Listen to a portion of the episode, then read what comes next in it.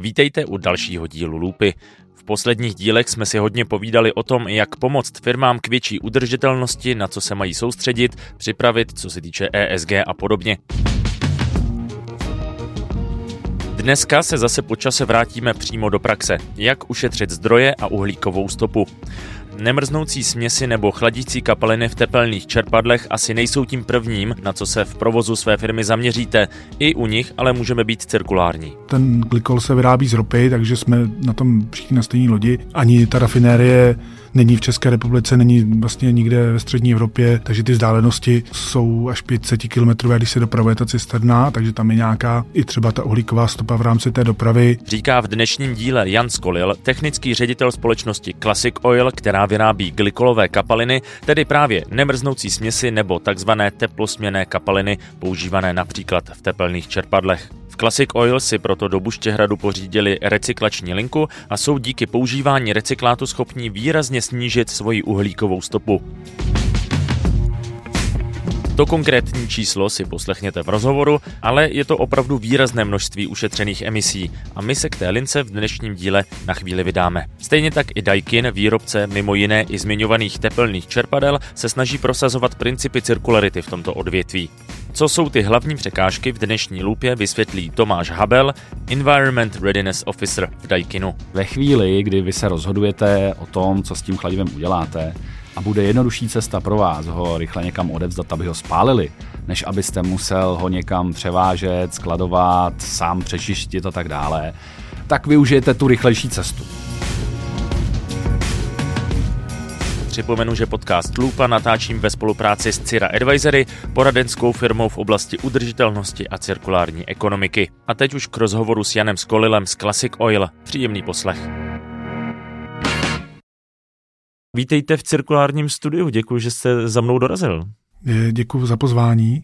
Pojďme možná na začátek vysvětlit, čím se přesně Classic Oil zabývá, protože tak, jak jsme se bavili před natáčením, úplně to není takové to odvětví, kde by všichni hledali na první dobrou cirkulární ekonomiku. My jim dneska dokážeme, že ano, ale pojďme možná udělat nějaký průřez, teda, co vlastně vyrábíte. Classic Oil s r o, jak napovídá název, tak se živí prodejem olejů. To je záležitost asi patnáctiletá a s příchodem mé osoby a několika dalších zaměstnanců z, bev, z bývalé firmy Velvana se rozjela výroba nemrznoucích směsí, čili to, co máte většina uživatelů motorových vozidel v autech, kdy chladí motor, anebo dneska už i v podstatě v každém běžném rodinném domě, když máte tepelné čerpadlo, solární kolektor, geotermální vrt. Takže tenhle ten segment, to už je na rozdíl od toho prodeje skutečná výroba a to se teda na Classic Oilu v Buštěhradu rozjelo ve velkém a v podstatě už to do určité míry převažuje a tam právě je možné najít ten prvek, kde se dá využít nějaký odpad přetvořený v recyklát a následně surovinu. Jasně, protože vy jste si vlastně zřídili recyklační linku, když to pojmenuju zjednodušeně. My jsme si ji koupili, nejsme tak dobrý, že bychom tu technologii sami vyvinuli. Pomohla nás tím firma Mega ve Stráži pod Ralskem, která se za, za, zabývá membránovými procesy a máme ji v provozu šest let.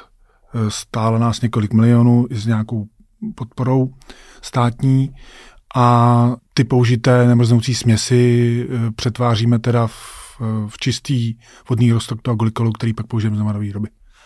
Já se zeptám hloupě, ale jak složitý proces to vlastně je? Je a není. Důležitá je hlavně ta počáteční fáze, kdy musíte mít ten odpad v relativně dobré kvalitě ve smyslu toho, že už i ta nádoba, do které se zachytává, většinou tisícilitrový plastový kontejner je čistá, nedostanou se do toho žádné jiné odpady od olejů přes brzdové kapaliny anebo v malé míře a samozřejmě mechanické nečistoty. A pak už ta samotná technologie, v tom je ta genialita toho procesu, proč nám to i funguje, je, že to funguje při pokojové teplotě, je pouze potřeba elektřiny a měkké vody a pak samozřejmě nějaké lidské síly a, a té membrány, která dokáže z toho odpadu oddělit to, co chceme a to, co nechceme. Hmm. Vy jste zmiňoval tu čistotu toho vstupního materiálu, to je klasický problém. Recyklovat umíme spoustu věcí, ale problém dost často bývá, v jaké kvalitě, v jaké čistotě ho vlastně umíme získat. Je to problém u plastů a podobně. Takže tady to bude ale asi o to klíčovější, bych to tak tušil, protože nějak jako dočišťovat ty kapaliny, to asi nedává už smysl potom. Přesně tak. Naší, naší velkou nevýhodou je, že ten odpad je ředitelný vodou, takže samozřejmě tam je to potom na výhledni, že občas se do toho přidá i něco jiného. I to rozpouštědlo je do určité míry s tím kompaktibilní, takže to plave na hladině a znehodnotí to bohužel velká množství odpadu, které bychom jinak mohli použít. Máme tam občas i nějaké prostě úplně nevřitelné materiály přes vrtáky, pryže, odřezky, podle toho, odkud to je.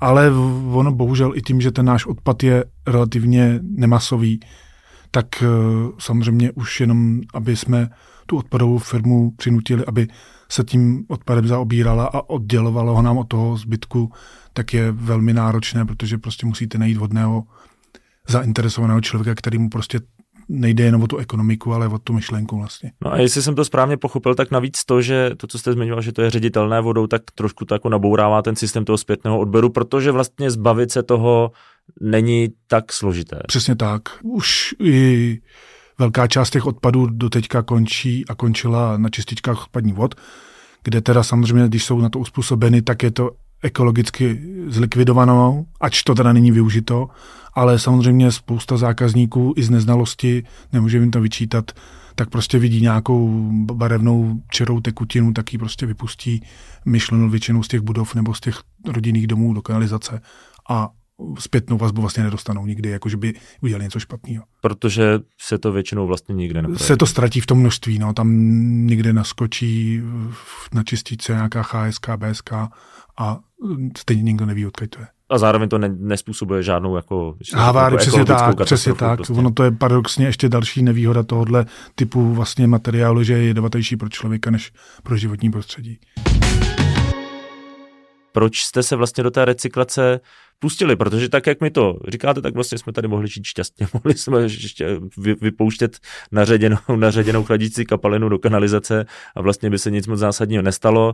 Zároveň zase to nejsou jako objemy typu jako spotřebovaná nafta v České republice, takže to jako taky není zase až tak obrovská zátěž. Tak co byla ta motivace u vás se do toho přece jenom pustit? Těch faktorů bylo víc. Samozřejmě tato surovina, ten glykol se vyrábí z ropy, takže jsme na tom všichni na stejné lodi. Navíc tou nemasovostí ani ta rafinérie není v České republice, není vlastně nikde ve střední Evropě, někde u Baltu v Polsku třeba, nebo samozřejmě ve velkém množství v Beneluxu a v Německu. Takže ty vzdálenosti uh, jsou až pět set kilometrů, když se dopravuje ta cisterna, takže tam je nějaká uh, i třeba ta uhlíková stopa v rámci té dopravy. Bohužel v rámci různých antidumpingových a takových pohybů na trhu se občas i stalo, že se nabízel a nejlevnější byl třeba glykol z Iránu. Takže jsme vnímali, jako, že úplně nejsme komfortní jednak z hlediska té závislosti na těch jiných zdrojích, jako jiných státech, ale i z hlediska geopolitických jako režimů takovýhle jsme se chtěli v nějakým míře vyhnout a samozřejmě, když jsme to i ekonomicky, když jsme si spočítali, co to bude stát, ten provoz té technologie a to, že můžeme prostě nabídnout produkt s nějakou přidanou hodnotou, protože ten glykol paradoxně, pokud to není opravdu nějaká velká zátěž tepelná, tak je recyklovatelný do nekonečna. Zase hmm. z toho dostanete ty korozní splodiny, nevyužitý inhibitor a zase můžete znovu použít. Pardon, já se jenom chytím jedné věci, vy jste zmiňoval uhlíkovou stopu, vy jste si ji teď nedávno nechávali i zpracovávat, tak tam mě taky zajímá ta motivace vlastně, jestli je to opět něco, co vás dotlačil ten trh jako takový, protože jestli to zároveň chápu, tak vy vlastně dodáváte i pro některé jako v, v jiné společnosti tyhle ty chladící kapaliny do nějakých systémů a podobně. To znamená, už na vás v uvozovkách jako, jako dopadla ta tíha E S G skrze tenhle ten dodavatelský řetězec, nebo to je zase jako iniciativa prostě se podívat na to, jak Classic Oil funguje? Jo, tak bude to znít asi, že si jako tady chválím, chválím nás přímo, ale nedopadlo to ještě na nás, jakože by naši zákazníci to po nás požadovali. Samozřejmě vnímáme, kam ta společnost směřuje, co se bude požadovat, ale tady to byla čistě naše iniciativa. Nejdřív jsme se to pokoušeli spočítat vlastníma silama, kolegyně Olga Plejer a před, ještě předchozí zaměstnankyně paní Kačírková to počítali, ale zjistili jsme, že máme nedostatek informací z hlediska hlavně těch materiálů, kolik vlastně se spotřebuje toho oxidu uhličitého ekvivalentu na tu jejich výrobu. Takže jsme se trošku zasekli na těch vstupech a pak jsme to radši uh, po konzultacích a i s podporou Středočeského inovačního centra nechali spočítat profesionálů, což je teď čerstvá záležitost. Firma L C A Studio, když ji tak nazveme, pod profesorem Kočím vedená, tak uh, ty nám teď spočítali a jsme teda nadšení, že jsme samozřejmě věděli, že tam bude nějaký velký přísun, ale u toho hlavního toku, kdy tam přidáváme padesát procent toho recyklátu, tak je ta úspora uhlíkové stopy přibližně čtyřicet tři procent. Jako, což je velké číslo. To, což je úžasný, takže, takže jako máme z toho radost. A samozřejmě ještě další podněty pro to, jak to ještě vylepšit, protože jsou tam samozřejmě nějaké ztráty, ať už ve formě našich odpadů, který tvoříme při té recyklaci, nebo i nějakých dopravních, prostě interních a takových. To je totiž dost zajímavá informace, protože ono přesně, jako řekne se, není to tak velký trh, jo? Není to asi, nemyslím to ve zlém, ale už jsme to tady párkrát taky řešili u některých témat, není to taková ta věc, která by nám asi jako spasila planetu, že když to teďka všichni začneme používat recyklát, tak za deset let bude planeta celá zelená, bude se nám tady dýchat dobře, ale zároveň na každém tom biznesu se dá najít vlastně poměrně velké množství toho uhlíku, který vlastně, jak to říct, jako emitujeme zbytečně, nebo ne zbytečně, ale tak, jak se to říká, může to být doprava a podobně. A v každém tom odvětví se zkrátka dá najít poměrně velká úspora, když se nad tím člověk zamyslí, tak ty výsledky můžou být zajímavé. Jako čtyřicet tři procent přidáním recyklátu snížit uhlíkovou stopu. To jsem skoro až překvapený, jak velké číslo to je. My relativně taky a samozřejmě bychom toho tam mohli dát víc, ale jsme limitovaní nějakým zdrojem. Čili třeba i proto my nemáme až takovou Ne, nebo neděláme takovou kampaň, že bychom těm zákazníkům to až tolik jako zdůrazňovali, že tam ten recykláce je nebo se tam vyskytuje, protože prostě náš surovinový podíl recyklát tvoří asi patnáct procent. Prostě. Kdyby bylo víc kvalitnější odpadů nebo víc zdrojů, tak by to bylo víc. A další důvodem je, i, že v podstatě fungujeme spíš stylem bé dvě bé, to znamená, že děláme velké množství privátní značky a tam se to samozřejmě ztrácí pak takováhle informace, protože to funguje na ty koncové zákazníky, že jo, prostě je tady určitá část populace, která to vyhledává, ale tím, že nám to v podstatě vygumuje ten mezičlánek toho našeho zákazníka, tak my to prostě používáme, ale nemedializujeme to. Hmm. Vy jste říkal patnáct procent toho zpětného vlastně jako odbylu. Přibližně nějakých dvou milionů litrů, které ročně vyrobíme, tak těch tři sta šedesát tun je, tvoří recyklát tři sta šedesát tisíc těch důvodů. A tam je ten problém, to, co jsme se vracíme trošku zpátky, tam je ten problém, že zkrátka těm odpadovým firmám se to jako v úvozovkách jako nevyplácelo doteď, nebo je to zkrátka věc, na kterou musí myslet navíc, musí si připravit nějaký, nějaký systém toho odběru, musí dozorovat, že to skutečně odchází v té čistotě a podobně. Přesně tak, ať když budeme, vezmeme ty autoservisy, tak tam už musí prostě oddělovat brzdovou kapalinu, kterou taky dokážeme zpracovat, chladící kapalinu, olej, musí na to mít nádoby, ono to zase takový běžný malý autoservis toho třeba vytvoří dvě stě litrů za, za čtvrt roku, tak jako pro něj to je vlastně, zabírá to prostor, že jo, ten sud, já do určitý míry rozumím, jako jo, prostě pro ně, není to hlavní jejich biznis, že jo, jejich biznis je opravovat, takže prostě, ale ono to bude, jenom to potřebuje prostě čas, že jo. Pak samozřejmě ty sběratelé, co znamená ty odpadové firmy, které to od nich přeberou, tak tam je další ztráta. Pak samozřejmě ta nevědomost, už o té ředitelnosti vodou jsme mluvili a ještě nějaký faktory, který, který teda teprve hledáme. Ono i z hlediska, bych řekl, jako legislativní podpory trošku jsou ztráty, protože v podstatě v rámci nějaké rovnosti na informací vlastně vy nemáte nějakou databázi těch původců. Prostě musíte si to jako tak nějak jako logikou pomocí internetu a nějakých zeptání zjistit. Ale stát informace má, ale skrývá je v podstatě v nějaký databázi, ač ji každoročně má, že? Kolik kdo vytvoří odpadů, kolik jich jak zpracuje.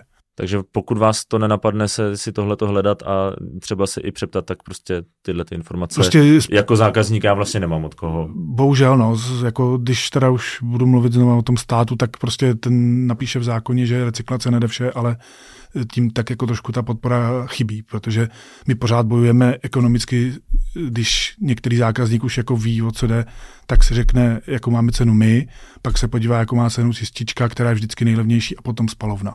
Hmm. A tady, tady s těma dvouma segmentama my vlastně bojujeme. A je jedno, že v zákoně je napsáno, že se má radik- primárně recyklovat. Prostě tam pak rozhoduje čistě ten náklad. Přitom už se tady nějakou dobu bavíme v České republice i tady v podcastu o nějakém jako zodpovědném zadávání.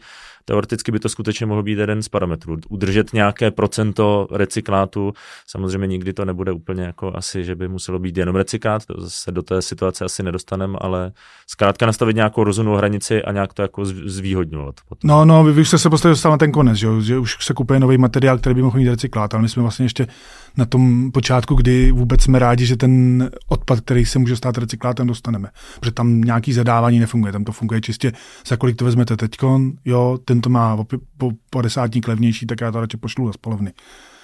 To, že ve spalovně, že ten náš odpad je nehořlavý, protože tam je prostě z principu voda nějakým podílu jako nejlepší teplostné médium, tak to nikdo neřeší, že tam je teda vlastně ještě větší ta uhlíková stopa při té likvidaci než na té čističce.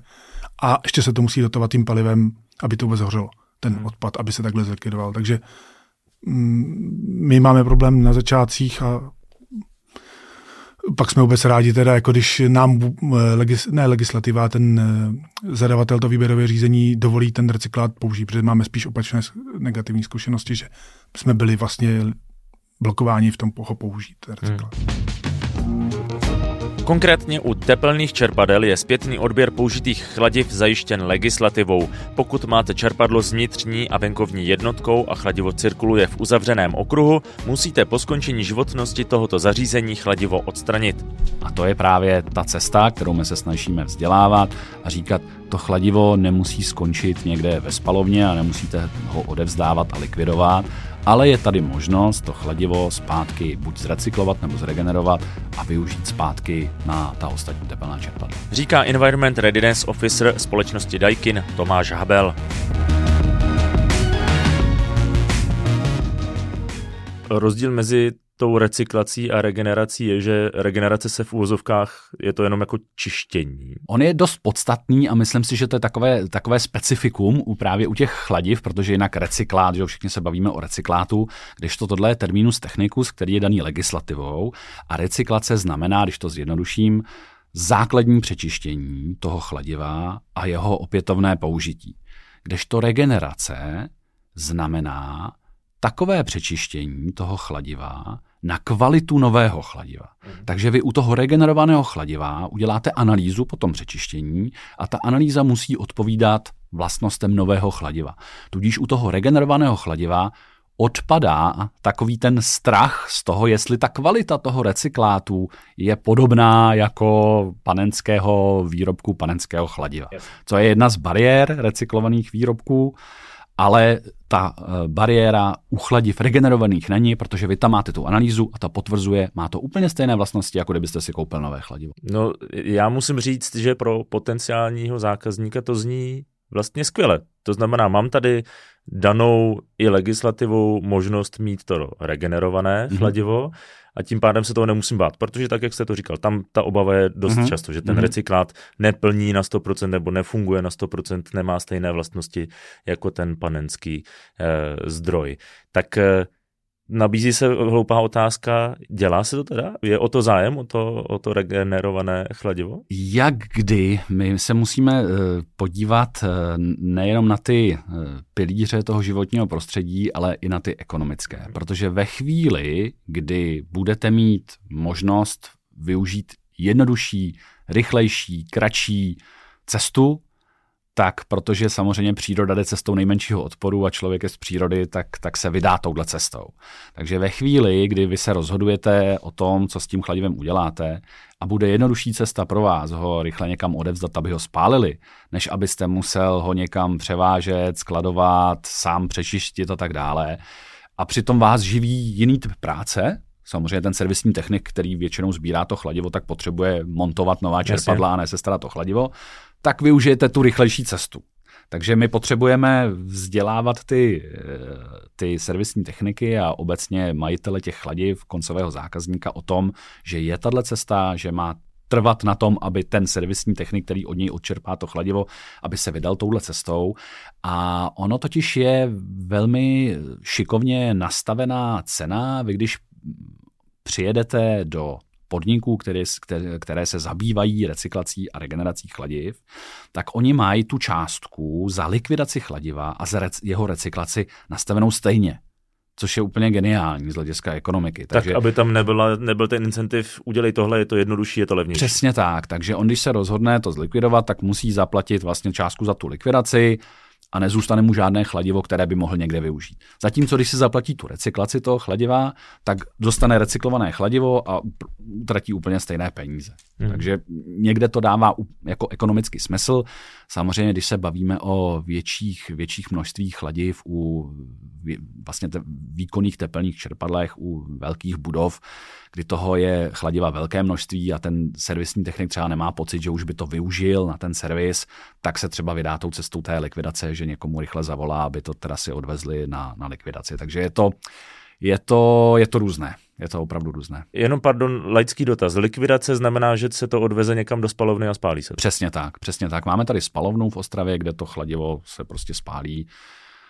To je ta cesta legální, že vy se musíte vydat tou cestou likvidace, recyklace nebo regenerace, a ta cesta ilegální, ta nejhorší možná je, že prostě si zjednodušíte podmínky života, co máte, a to chladivo vypustíte do vzduchu, protože to bohužel u toho chladiva jde. To se někde hromadit nebude viditelně a myslím si, že někdy se to tak taky samozřejmě může dít. Ne u těch velkých zařízení, kde toho chladiva je hodně, tam už si to nikdo nedovolí, ale u těch menších chladiv se jako prostě může stát, že to je nejjednodušší cesta, jak se zbavit toho chladiva, místo hmm. abyste se vydal tou, tou legální cestou.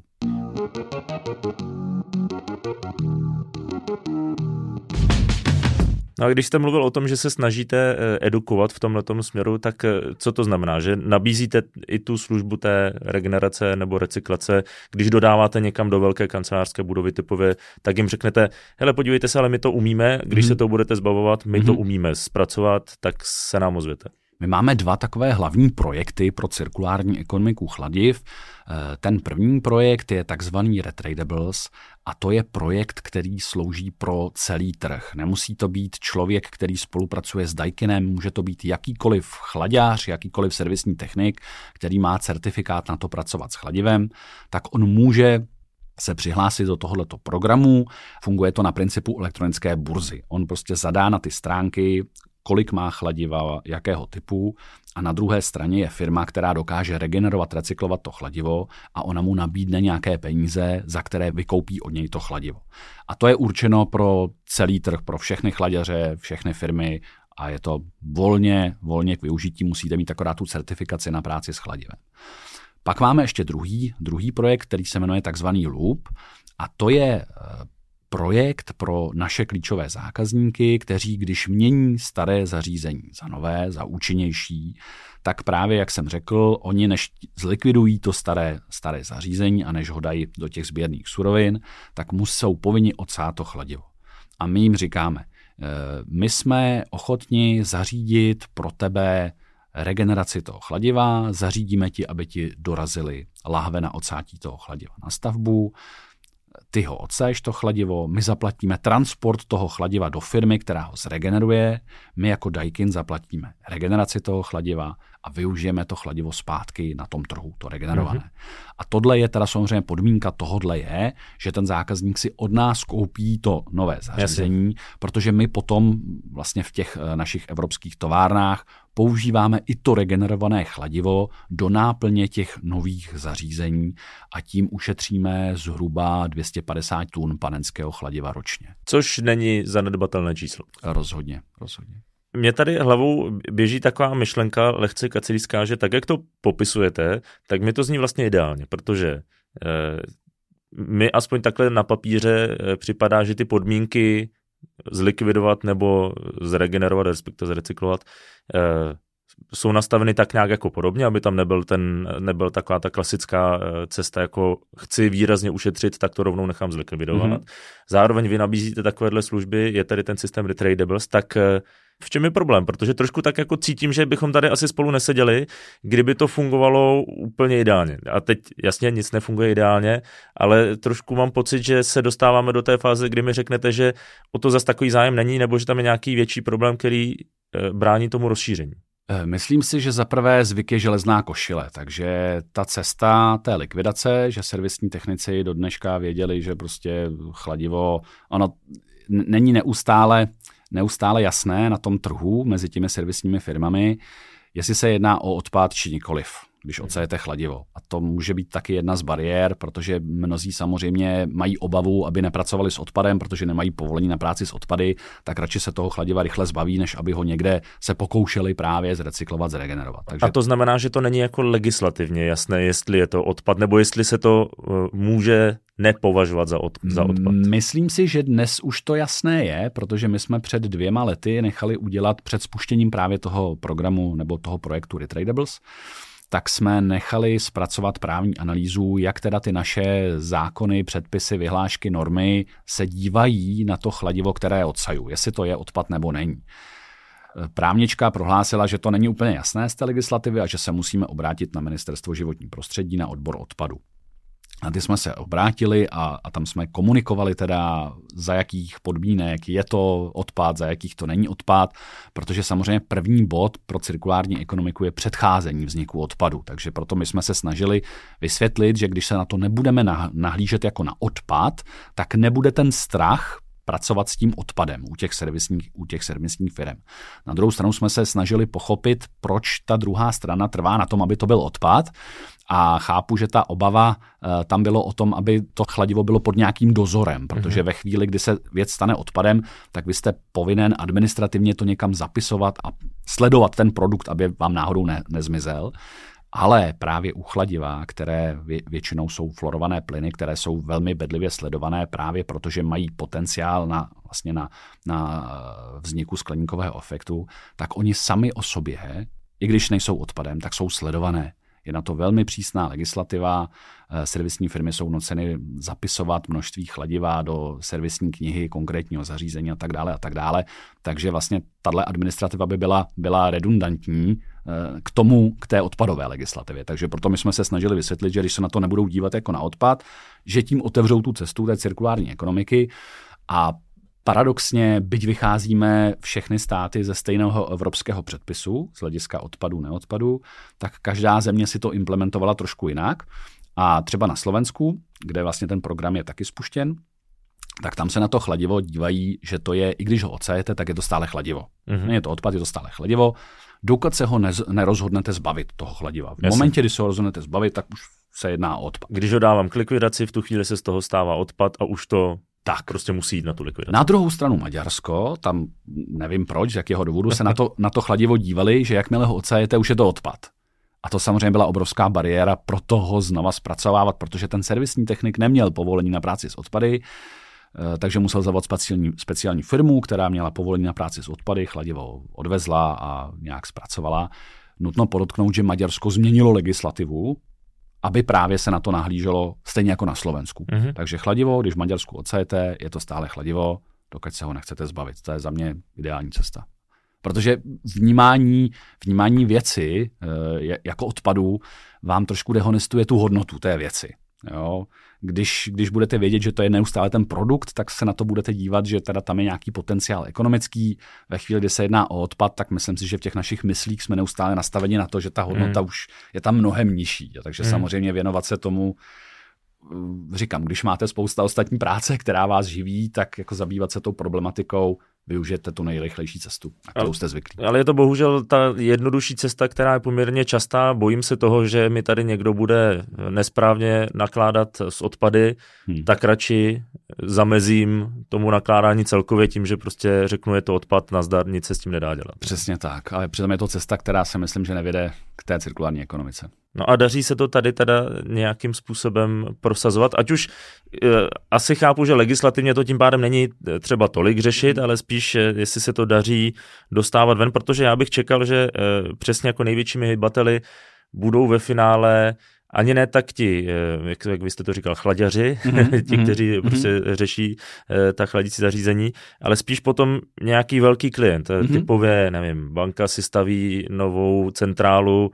tak bude chtít být udržitelnější, tak se nechá přesvědčit, že na tohle to má myslet třeba auto. Je to tak, protože každá tato větší firma, která je naším klíčovým zákazníkem, tak samozřejmě má, má nějaké zelené reporty a potřebuje z hlediska E S G něco vykazovat, takže pro ně je tohle příjemné, jednak, že dostanou nějaký certifikát, kolik chladiva, kolik emisí C O dva se díky nim právě ušetřilo, jednak i ekonomicky, protože tam vlastně ten Daikin to celé zaplatí a oni ušetří za likvidaci chladiva a, a ubydomím starosti. Na druhou stranu někde ta bariéra a ta obava z toho něco udělat jinak, než ta firma byla zvyklá neustále udělat těch velkých firm. Oba pánové mluví o nutné edukaci svých klientů, institucí, ale i koncových zákazníků. A dobrá zpráva je, že třeba i Classic Oil nachází partnery, pro které je odevzdání použitých kapalin k recyklaci zajímavé. Už asi třetím rokem bereme třeba odpady z dopravního podniku hlavního města Prahy, to znamená těch dvanáct přibližně autobusů, který tam mají, který vyprodukují s tím přibližně šedesáti litrovým chladičem ten odpad, tak my si od nich bereme na základě vyhraby, vybraného výběru řízení. Teď se nám podařilo totéž i ze Škodovkou v Mladé Boleslavi, takže od prvního září odebíráme odpady tam,